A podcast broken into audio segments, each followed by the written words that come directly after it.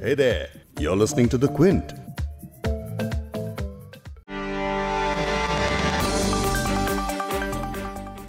PM Kisan योजना का ज़िक्र आपने कई बार प्रधानमंत्री नरेंद्र मोदी और बीजेपी के कई बड़े नेताओं से सुना होगा अब इसी योजना के तहत बॉलीवुड एक्टर रितेश देशमुख भगवान हनुमान यानी बजरंगबली और एक पाकिस्तान जासूस को बतौर किसान पैसे ट्रांसफ़र हुए हैं रुकिए रुकिए, हम आपको समझाते हैं कि असली माजरा क्या है। दरअसल इन लोगों का आधार कार्ड इस्तेमाल करके पीएम किसान योजना में फर्जीवाड़ा हुआ है। भगवान हनुमान, रितेश देशमुख और पाकिस्तानी जासूस महबूब राजपूत के नाम पीएम किसान योजना के तहत रजिस्टर कराए गए और पैसे ट्रांसफ़र हुए। क्विंट की एक इन्वेस्टिगेशन से पता चला है कि सार्वजनिक रूप से उपलब्ध आधार कार्ड के साथ बनाए गए फर्जी खातों का उपयोग पीएम किसान योजना तहत मिलने वाली नकद राशि का फ़ायदा उठाने के लिए किया गया है। इस मामले की गंभीरता और इससे बचने के उपाय के बारे में आज पॉडकास्ट में बात करेंगे।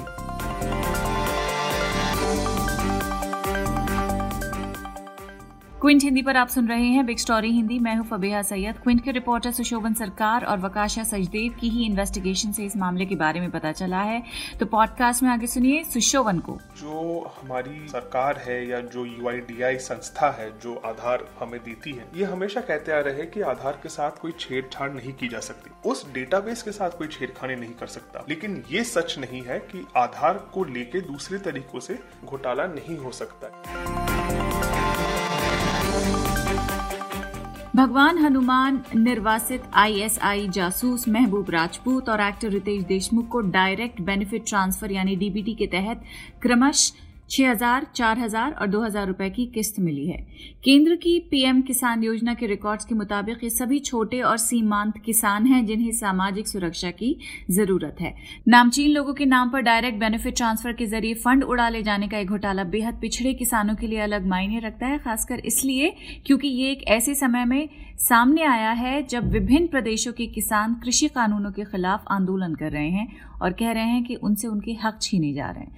क्विंट ने जो भुगतान संबंधी रिकॉर्ड खंगाले हैं, उससे पता चलता है कि घोटालेबाजों ने सार्वजनिक रूप से उपलब्ध इन नामचीन लोगों के Aadhaar number, bank account number, ज़मीन संबंधी रिकॉर्ड के ब्यौरे और फ़ोन नंबर का इस्तेमाल करते हुए पीएम किसान पोर्टल पर उपलब्ध योजना में अपना रजिस्ट्रेशन कराया है।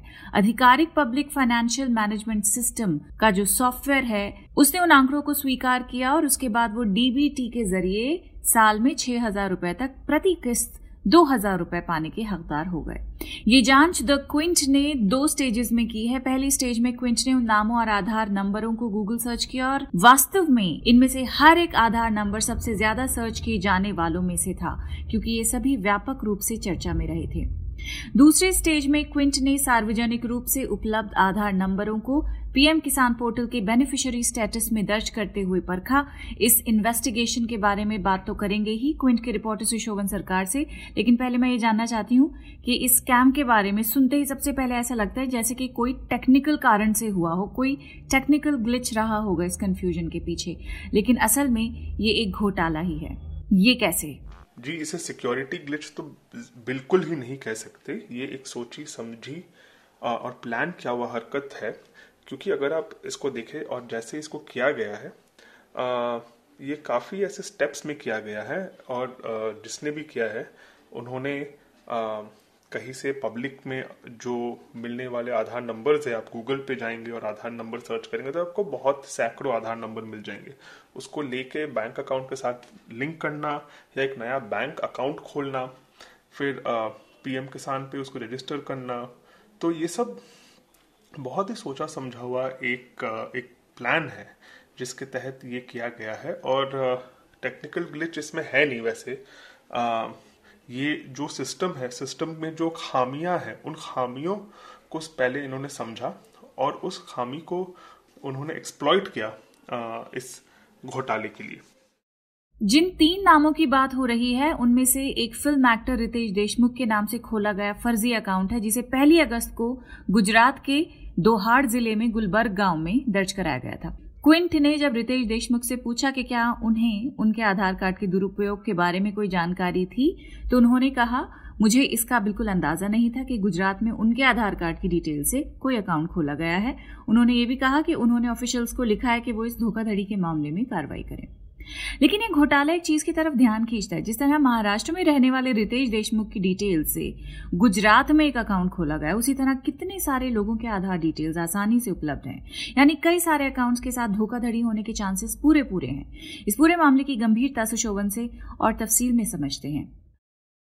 तो ये जो घोटाला हुआ है, ये काफ़ी सारे बहुत अहम मुद्दे हमारे सामने फिर से लाकर खड़ा करती है। पहला तो ये कि जो हमारी आ, सरकार है या जो यूआईडीआई संस्था है जो आधार आधार हमें देती है ये हमेशा कहते आ रहे हैं कि आधार के साथ कोई छेड़छाड़ नहीं की जा सकती। लेकिन जब वो ये कहते हैं वो सिर्फ़ ये ये मीन करते हैं कि जो डेटाबेस में हमारे बायोमेट्रिक्स और हमारे आधार की डेटा मौजूद है उस डेटाबेस के साथ कोई छेड़खानी नहीं कर सकता।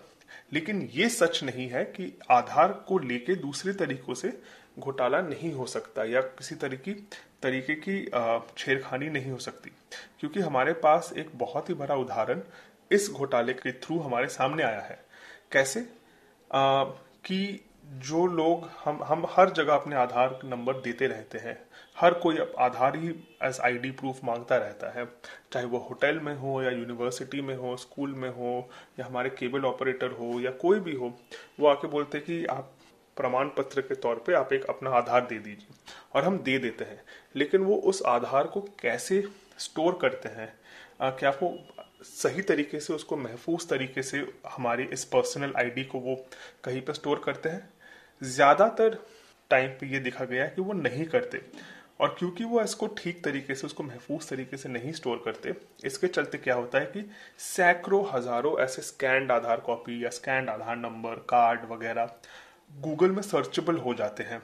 और अगर आप गूगल में जाके आधार डॉट जेपीजी या आधार नंबर या ऐसे कुछ गूगल सर्च करोगे और इमेजेस में जाएँगे तो आपको सैकड़ों ऐसे आधार कार्ड मिल जाएँगे। अब जो यू वाले हैं, वो कहते हैं कि आधार नंबर अगर पब्लिक में है मौजूद तो उसमें कोई परेशानी की बात नहीं है, क्योंकि इसके साथ कुछ गलत नहीं किया जा सकता। लेकिन इसके साथ गलत तो हुआ है, वही ये जो घोटाला है, वो इसी बात का प्रमाण है कि गलत हुआ है, क्योंकि ऐसे पब्लिक में मिलने वाले आधार के साथ ही नया अकाउंट खोला गया। जैसे रितेश देशमुख का आधार पब्लिक में है, रितेश देशमुख के नाम से अकाउंट खोला गया, उस आधार को जोड़ा गया उस अकाउंट के साथ। पीएम किसान में जाके रजिस्टर किया गया बतौर एक एक कृषि, बतौर एक फार्मर के तौर पे। रितेश देशमुख का नाम पीएम किसान में रजिस्टर भी हो गया, वो अप्रूव भी हो गया, और जो स्कैमस्टर है, उनके वो अकाउंट में दो हज़ार रुपए आ भी गए। तो आप इसे क्या कहेंगे? तो ये गंभीर मामला है, और मैं हमेशा ये कहता हूँ कि आधार किसी को ऐसे नहीं देना चाहिए, और आधार नंबर हमेशा हमेशा सुरक्षित और महफूज रखना चाहिए। आपको बता दें कि ऐसा पहली बार नहीं हुआ है। कई रिपोर्ट्स के मुताबिक सितंबर में तमिलनाडु के कृषि सचिव गगनदीप सिंह बेदी ने ये घोषणा की थी कि एक घोटाले में पीएम किसान फंड से इस तरह धोखाधड़ी से पैसे निकाले जाने की वजह से राज्य को 110 करोड़ रुपए का नुकसान हुआ था। अधिकारियों ने बताया कि तेरह जिलों में साढ़े पाँच लाख इन एलिजिबल लोगों की पहचान के मामले में जाँच शुरू कर दी गई थी। तो जब इस तरह के मामले पहले भी सामने आए हैं तो सरकार कुछ कर पाई है अब तक क्या? बिल्कुल। ऐसे मामले सामने पहले भी आए हैं ऐसे पर्देफाश पहले भी हुए हैं। और पीएम किसान की अगर हम बात करें तो पीएम किसान का जो हमने ये न्यूज़ निकाला है कि कैसे मतलब पब्लिक में मौजूद आधार को लेके कोई भी जाके अकाउंट खोल के पैसे निकल, निकाल ले रहा है, ये पहली बार नहीं हुआ है। तमिलनाडु में सितंबर महीने में तमिलनाडु सरकार ने खुद अपनी जाँच करने के बाद ये घोषणा की थी कि 110 करोड़ का घोटाला वो उनको अभी तक मिला है और साढ़े चार से पाँच लाख के बीच में तेरह जिलों में उनको फर्जी बेनिफिशरीज मिले हैं अपने लिस्ट में। तो अगर आप सोचे कि एक स्टेट में 110 करोड़ आ, का लॉस हुआ है क्योंकि वो गलत लोगों को गया है फर्जी लोगों के पास वो पैसा चला गया है तो आप सोच सकते हो कि पूरे देश में मिला के इसकी क्या स्तर हो सकती है। जो हमारे कृषि मंत्री है नरेंद्र तोमर, उन्होंने संसद में सितंबर में ये कहा था कि कुल मिला के पचानवे ninety five thousand crore PM Kisan के जो ये सब्सिडीज है डीबीटी है, ये ऑलरेडी दिया जा चुका है। तो अगर एक सेट में 110 करोड़ निकल रहा है तो आप मान सकते हो कि ये किस स्केल पे हो रहा है। इस पे रोक अभी तक नहीं लगाया जा सका है और हमें ये कहा गया था कि ये आधार के आने के बाद ये जो लीकेज है ये जो फ्रॉड है ये जो डायरेक्ट बेनिफिट ट्रांसफ़र या पब्लिक डिस्ट्रीब्यूशन स्कीम में या मनरेगा वगैरह में जो ये लीकेजेस ऑफ़ फ्रॉड होती रहती है वो बंद हो जाएँगे। लेकिन अभी तक जो हमने देखा है वो बंद नहीं हुआ है। लेकिन इससे कैसे बचा जाए ये भी सुशोभन बता रहे हैं। एक बहुत ही महत्वपूर्ण प्रश्न है और इसका जवाब बहुत ही आसान है कि आपका जो आधार नंबर है आप उसको बहुत महफूज रखें, आप उसको बहुत ही ध्यान पूर्वक रखें और कोई भी आके आईडी मांगे तो ऐसा नहीं कि आप पहले ही अपनी आधार की फोटोकॉपी आधार का स्कैन उनको भेज दें। क्योंकि आधार जो आईडी है, वो बहुत जगहों पे इस्तेमाल होता है। तो अगर आपका आधार नंबर किसी को मिल जाए तो वो कहीं पे भी जाके किसी भी स्कीम में जहाँ पे आधार लगता हो, जहाँ पे हमने, जिसका उदाहरण ये घोटाला खुद है, इसका दुरुपयोग हुआ है और हो, आगे भी जाके हो सकता है। तो आईडी के तौर पर ऐसा मत कीजिए कि पहले ही आप अपना आधार नंबर दे दे। तो आधार नंबर को सुरक्षित रखें और ऐसा नहीं कि आप किसी को भी दे दे। उसको अगर कोई मांगे तो इनकार कीजिए, अगर वो आवश्यक नहीं है तो कोई और आईडी दीजिए। क्विंट, ने इस मुद्दे पर 4 नवंबर को पीएम किसान और यूआईडीएआई से इस मामले से संबंधित सवालों के साथ संपर्क किया है, लेकिन अभी तक कोई जवाब नहीं मिला है। उन सवालों के जवाब जैसे ही मिलेंगे, वैसे ही ये स्टोरी आपको अपडेट करके ज़रूर बताएँगे।